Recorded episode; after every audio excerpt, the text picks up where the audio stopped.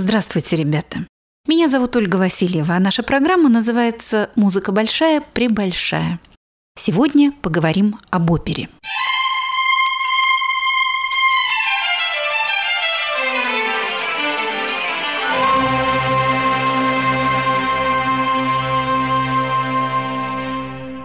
Что такое опера? На этот вопрос ответить и легко, и трудно.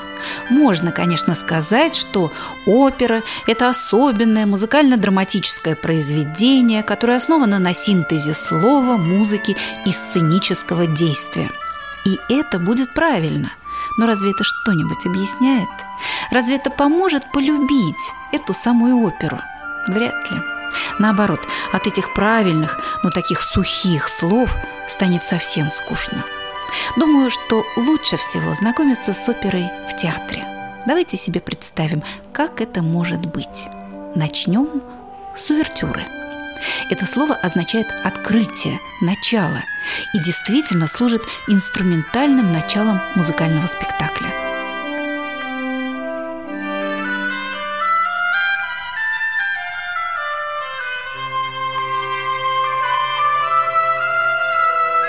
Такое правило утвердилось со второй половины XVII века. Эта оркестровая пьеса должна была привлечь внимание слушателя, настроить его на определенный лад, а иногда и дать музыкальную характеристику главных героев.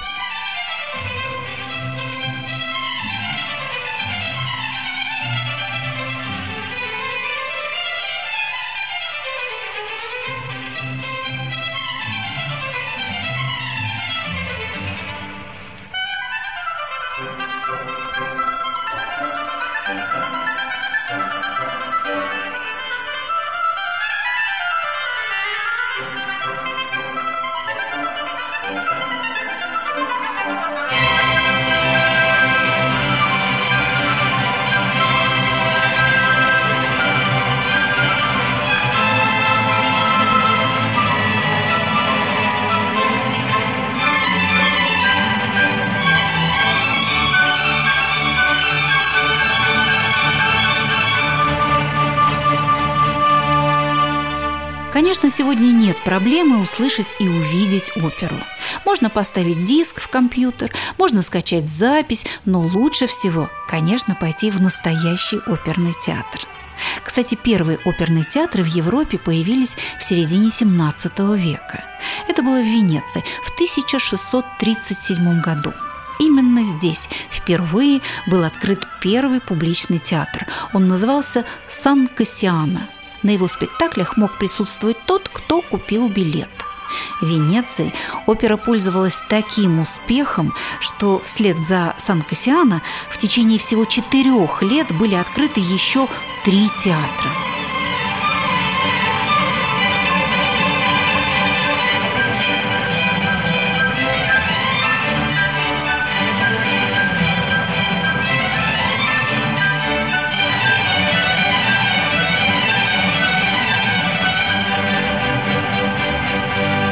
Билеты были не очень дорогими. Публика с удовольствием ходила на спектакли, и театры приносили своим владельцам немалые прибыли. Центральная ложа принадлежала монарху. Ложи на том же или на соседних уровнях выкупались близкой к нему знатью. Чем дальше от монарха, тем скромнее было положение зрителя. До конца XIX века опера для публики была тем же, чем сейчас для нас с вами является кино. В оперу приходили семьями, публике предлагались напитки и еда. При желании в ложу можно было заказать ужин и мирно отдохнуть. Благо, спектакли длились иногда по 5-6 часов. В оперном театре назначались деловые встречи, заключались важные сделки, заводились полезные связи. И все это параллельно тому, что происходило на сцене. Сегодня все, конечно, обстоит несколько иначе. Перекусить можно, но только в буфете и только во время антракта, то есть во время перерыва между действиями. Кстати, каждое действие, а иногда и картина, то есть часть действия, начинается с музыкальных антрактов. Это что-то вроде увертюры, но только в середине произведения. И эти антракты бывают очень красивыми.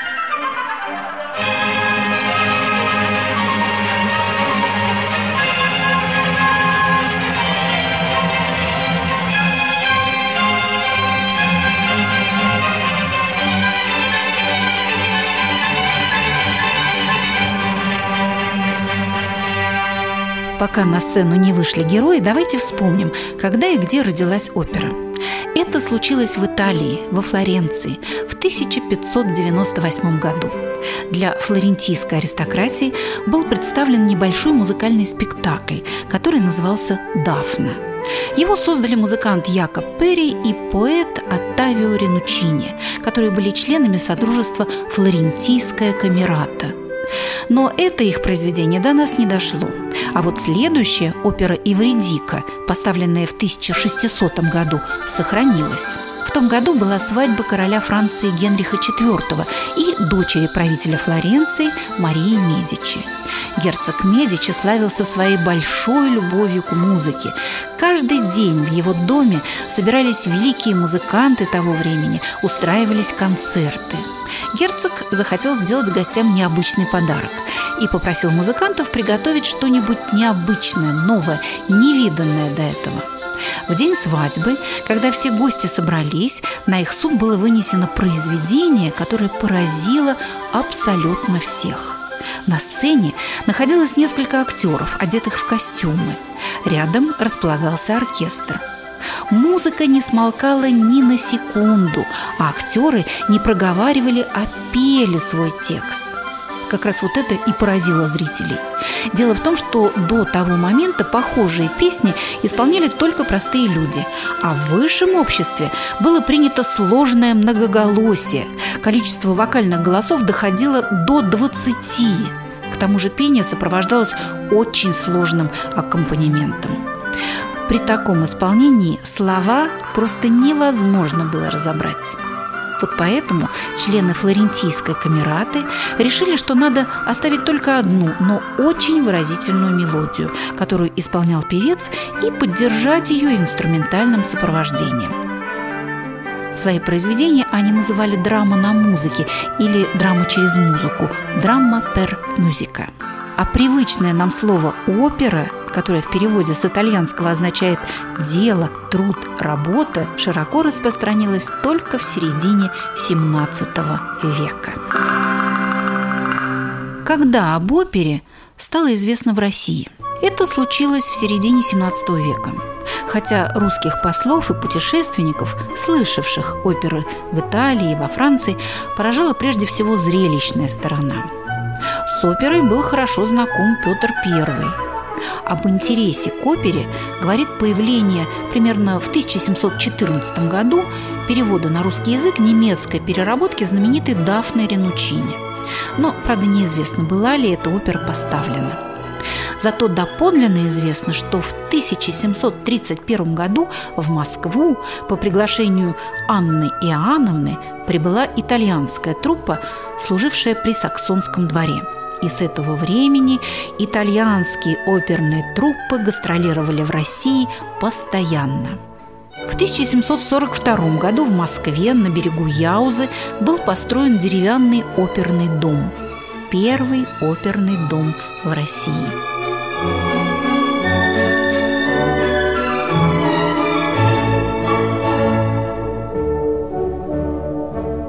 В 1735 году в Италии набрали специальную труппу для российского императорского двора.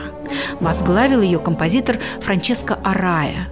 Он стал автором первой оперы на русском языке «Цефал и Прокрис» на либретто Сумаркова. После отъезда Араи из России его место занял Винченцо Манфредини. В дальнейшем придворную оперу в Петербурге поочередно возглавляли выдающиеся композиторы: Бальдассаре Галуппи, Томазо Траетта, Джованни Поизиело, Доменико Чемороза, Винченцо Мартино-Солер и Джузеппе Сарти. Все они писали для России оперы, преимущественно комические, но на итальянском языке. В то же время Екатерина II отправляла русских композиторов Максима Березовского, Дмитрия Бортнянского, Евстигнея Фомина на обучение в Италию. Так постепенно формировалась русская вокальная и композиторская школы.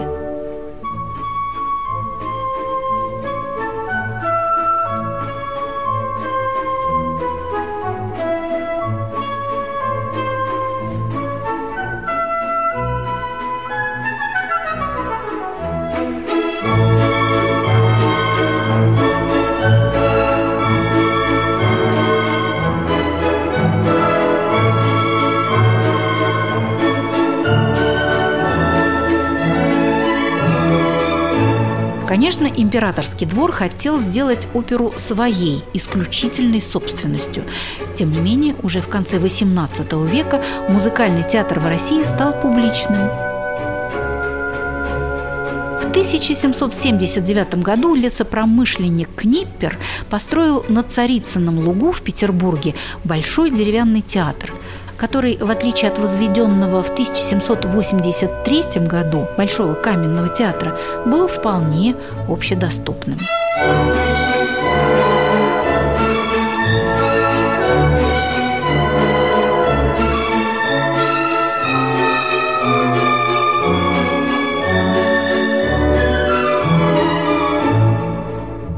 Первые опыты русских композиторов нельзя назвать очень удачными. Во многих случаях история сохранила имена авторов либретто, но не музыки. Между прочим, Екатерина II и сама писала оперные либретто. Фактически же русская опера родилась только в XIX веке. Наиболее зрелой оперой того периода считается «Аскольдова могила» Алексея Верстовского, а в 1836 году появилась опера Михаила Ивановича Глинки «Жизнь за царя», в которой все накопленное за многие десятилетия претворилось в новом качестве. Именно Глинка считается отцом русской оперы. У Верстовского еще встречались разговорные сцены, а «Жизнь за царя», как писали современники, стала первой в России непрерывно певшейся оперой.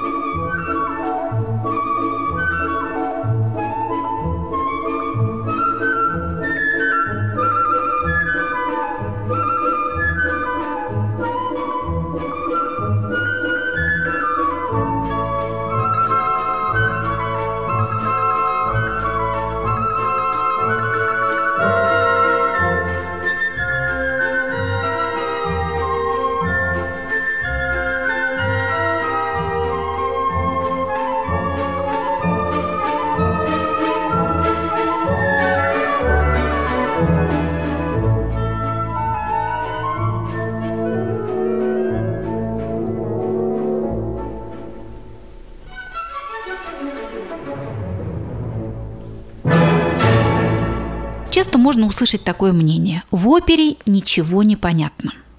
Для того, чтобы не гадать во время действия, кто эти люди, чего они хотят и о чем поют, надо до спектакля хотя бы перелистать либретто.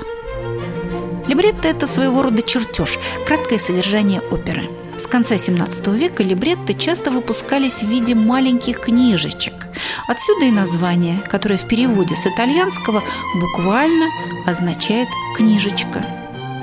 Сегодня в театре это обычно не книжечка, а всего 2-3 странички, вложенные в программку со списком исполнителей.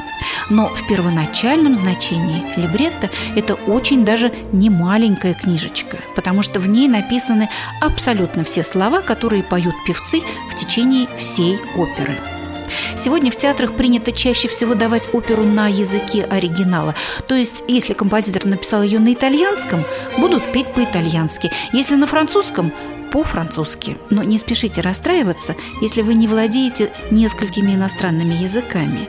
В современных театрах предусмотрены титры. Это такая строчка, которую устраивают или над сценой, или сбоку, или внизу. Вы обязательно ее увидите, как только начнется действие. В этой строчке появятся слова в переводе на ваш родной язык. Так что понять, о чем думают, о чем поют персонажи, будет совсем несложно. Каким бы прекрасным языком ни было написано либретто, без музыки оно самостоятельной ценности все-таки не имеет. Поэтический или прозаический текст полностью подчинен музыке. Обычно оперного зрителя гораздо меньше интересует, о чем опера. Важнее, как этот конкретный сюжет споют. И в этом одна из разгадок волшебной притягательности оперы. Ее можно переслушивать и пересматривать неоднократно и каждый раз открывать что-то новое. Ведь и постановки бывают разные, И певцы одну и ту же арию поют по-разному. Другое дело, если опера идет на понятном языке, а слов все равно не разобрать. Во-первых, это вопрос привычки. Да-да, вашей привычки. Чем чаще вы будете слушать оперное пение, тем легче будете понимать, о чем артист поет.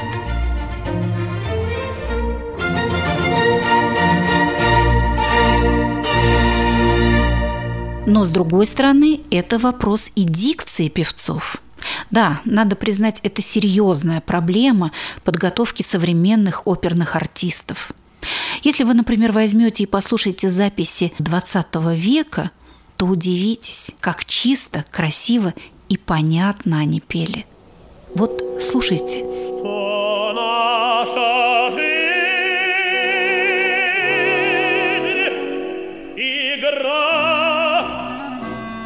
Добро из водни мечты, труд, честность, сказки для бабья, добро вкусов среди друзья. Сегодня ты, а завтра я, так бросьте же борьбу, лови кебику удачи, усни удачи.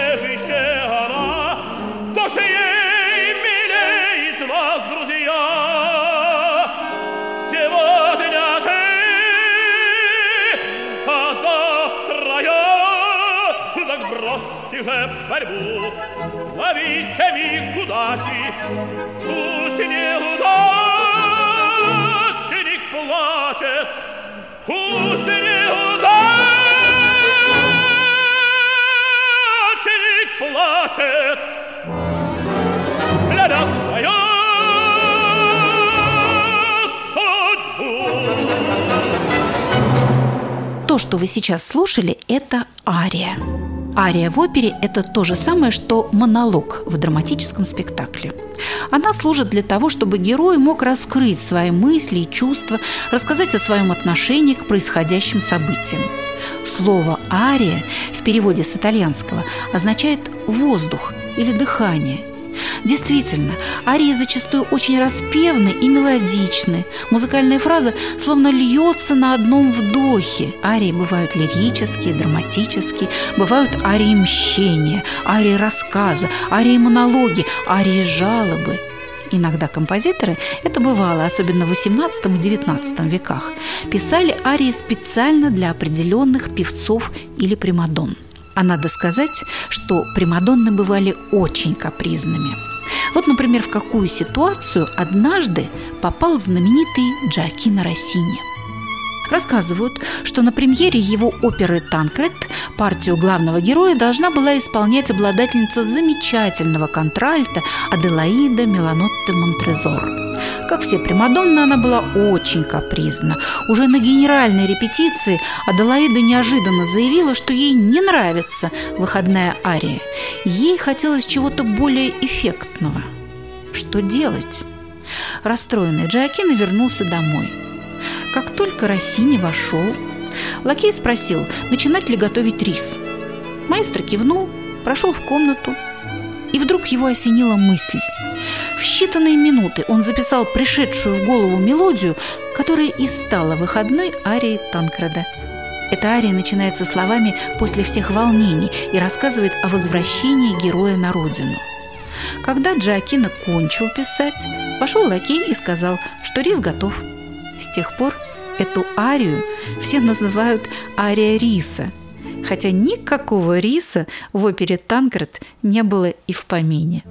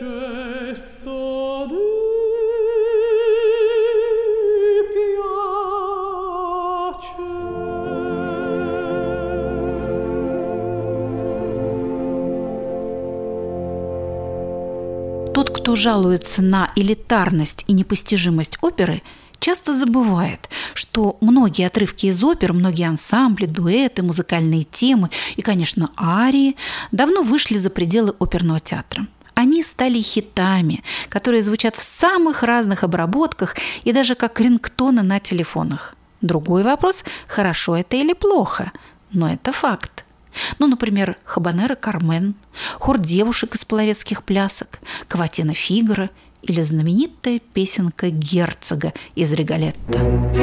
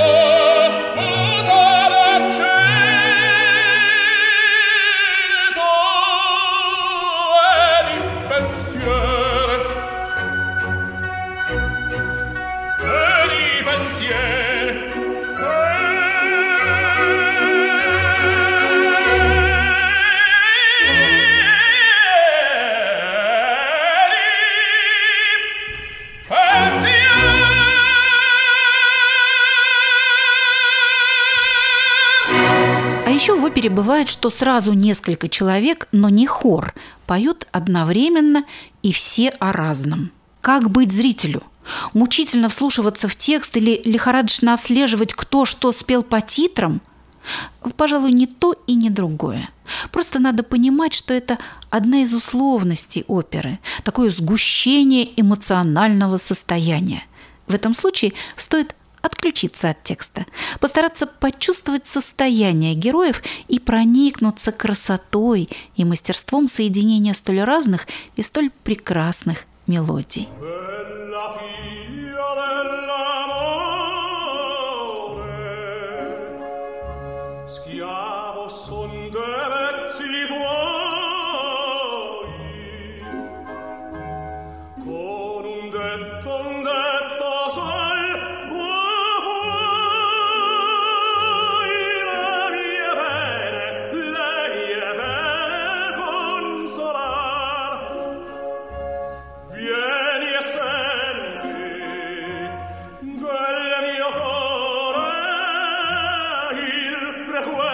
Frequente, ma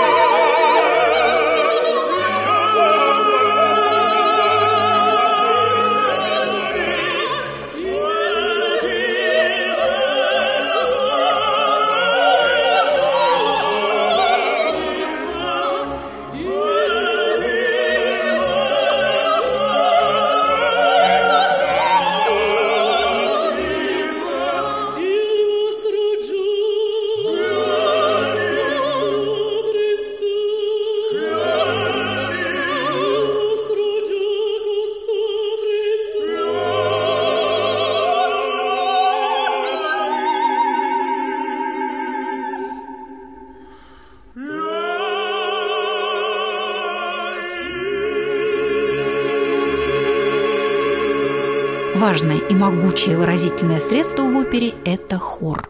Он может комментировать события, создавать определенное настроение или фон для драматических событий. Хор может изображать стихию, как, например, в финале оперы «Риголетто» за кулисами мужской хор изображает звуки ветра и грозы.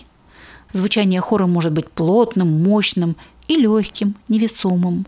Хор может звучать из-за сцены, создавая стереоэффекты. Хор может даже становиться одним из главных действующих героев. Это часто бывает в операх русских композиторов – в «Хованщине», в «Садко», в «Борисе Годунове». Как и некоторые арии, так и хоровые эпизоды иногда перешагивают рамки конкретной оперы и начинают жить собственной жизнью. Например, хор пленных иудеев из оперы Верди «Набукко» стал вторым национальным гимном Италии. Именно он звучал при открытии заново отстроенного театра Ла Скала после Второй мировой войны. А на похоронах самого Верди этот гимн пела многотысячная толпа, провожавшая композитора в последний путь.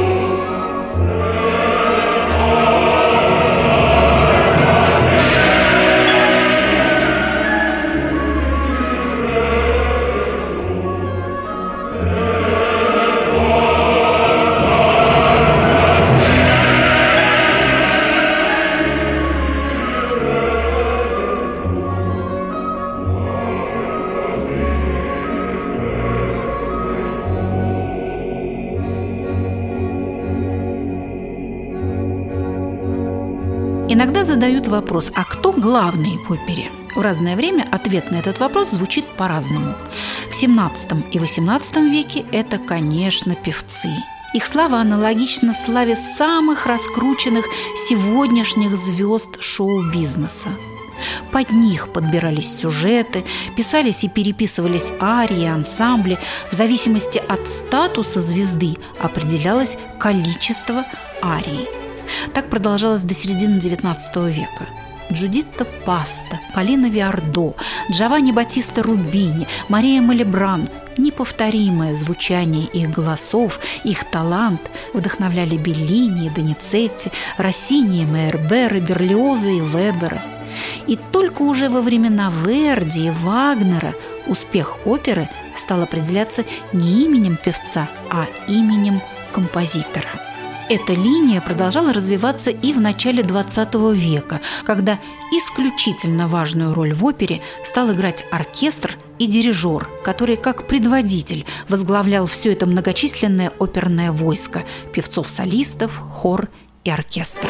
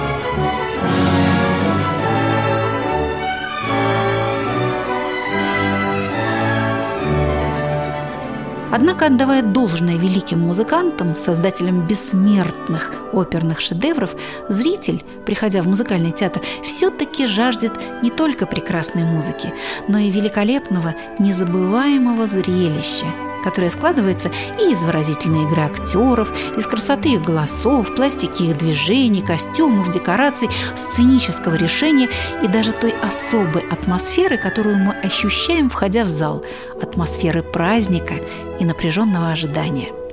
В театре важно все.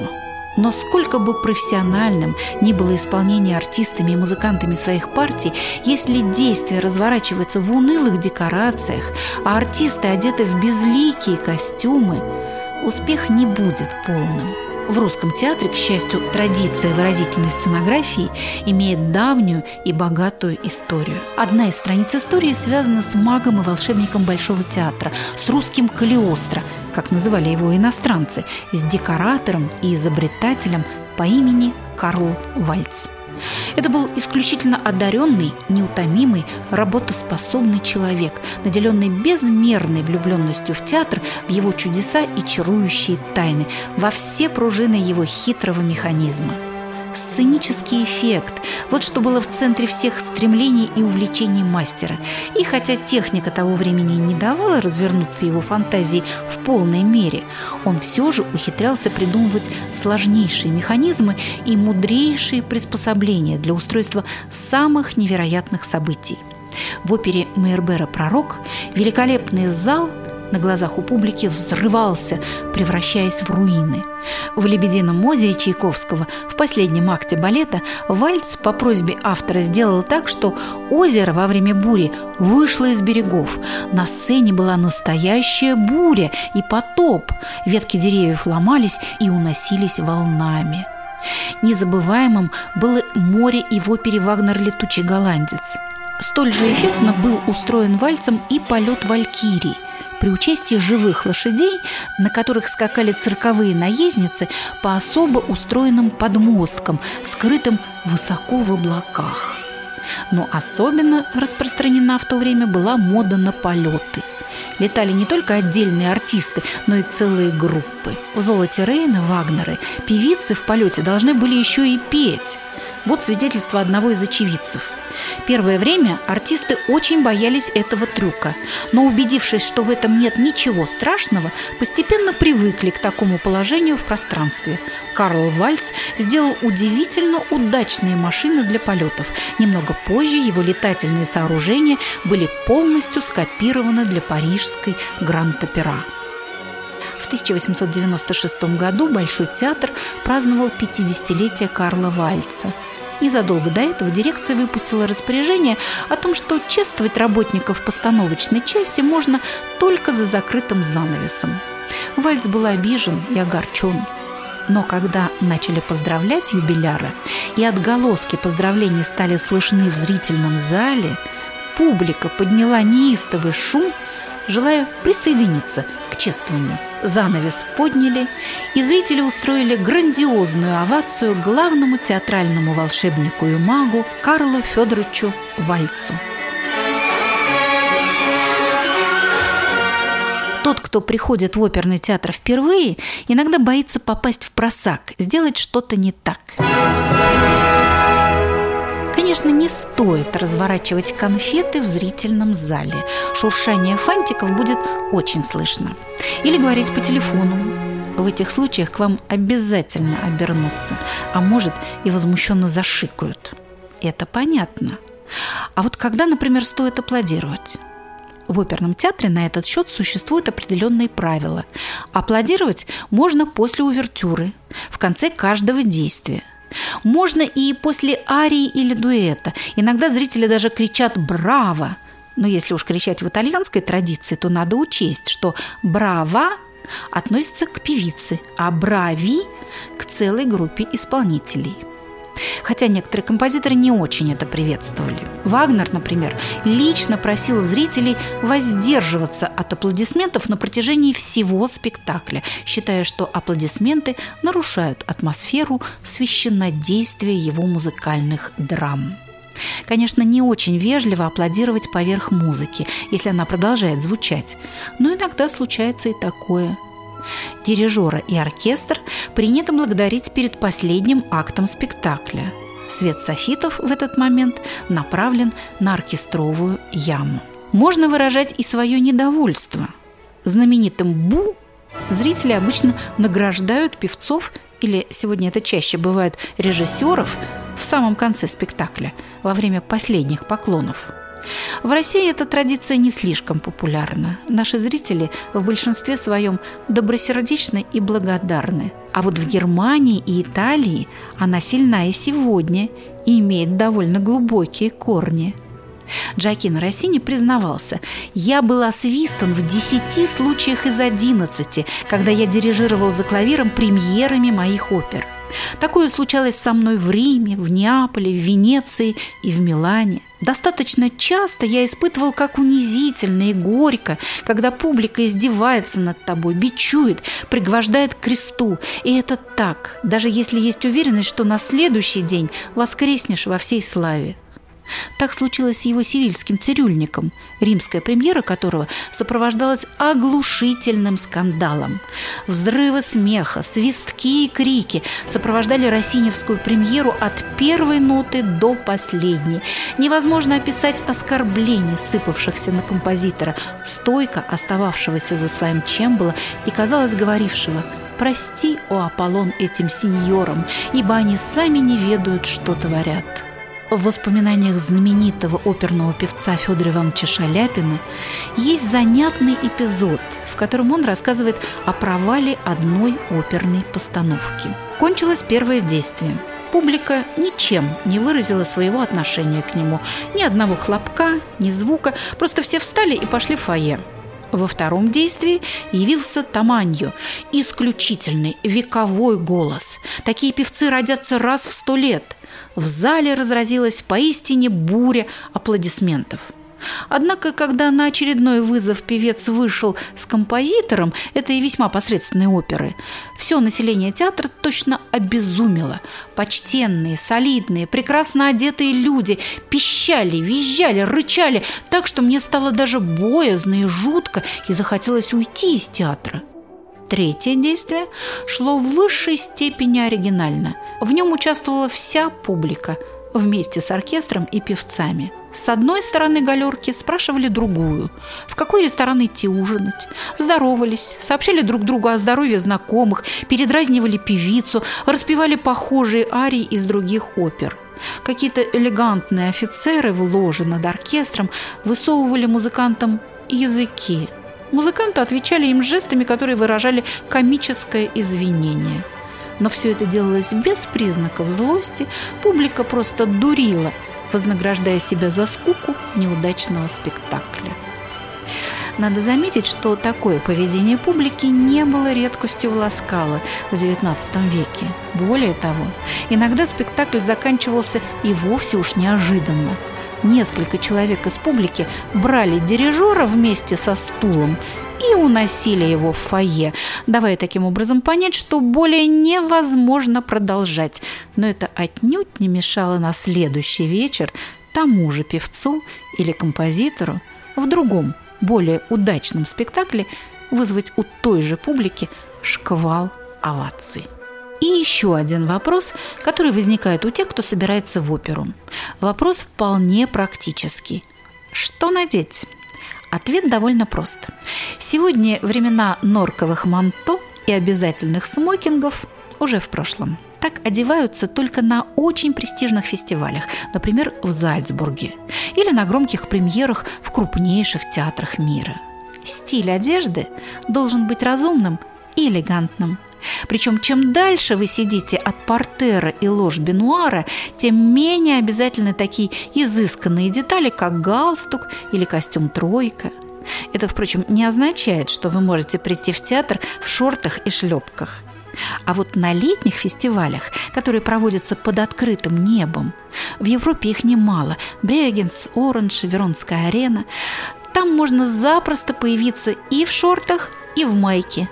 Но при этом надо обязательно запастись и чем-то теплым, чтобы не замерзнуть к финалу. В сущности, опера остается вполне демократичным жанром. Мы жаждем зрелища, сложных переплетений сюжета, тонких психологических нюансов, сильных страстей, красивого пения и волнующей музыки. И все это есть в оперном театре. Стоит приложить совсем немного усилий и терпения, и этот волшебный мир станет вашим. Когда-то великий оперный режиссер Борис Покровский сказал: «Будь я монархом или президентом, я запретил бы все, кроме оперы, на 3 дня. Через 3 дня нация проснется освеженной, умной, мудрой, богатой, сытой, веселой». Я говорю это не потому, что я служитель оперы и хлопочу за оперу, а потому, что я в это верю. Поверим великому мастеру. Сделаем шаг навстречу опере.